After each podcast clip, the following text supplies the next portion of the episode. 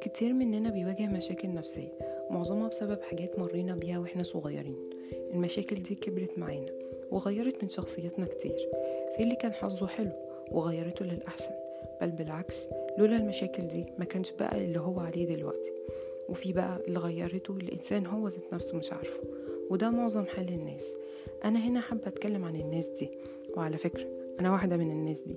هتكلم عن المرض النفسي وتأثيره على الشخص وعلى المجتمع اللي حواليه وإزاي هو عارف يتعايش معاه. بالأخص هتكلم عن اضطراب الشخصية ال personality disorder. بالأخص هتكلم على نوع معين في اضطراب الشخصية هو borderline personality disorder اضطراب الشخصية الحدية.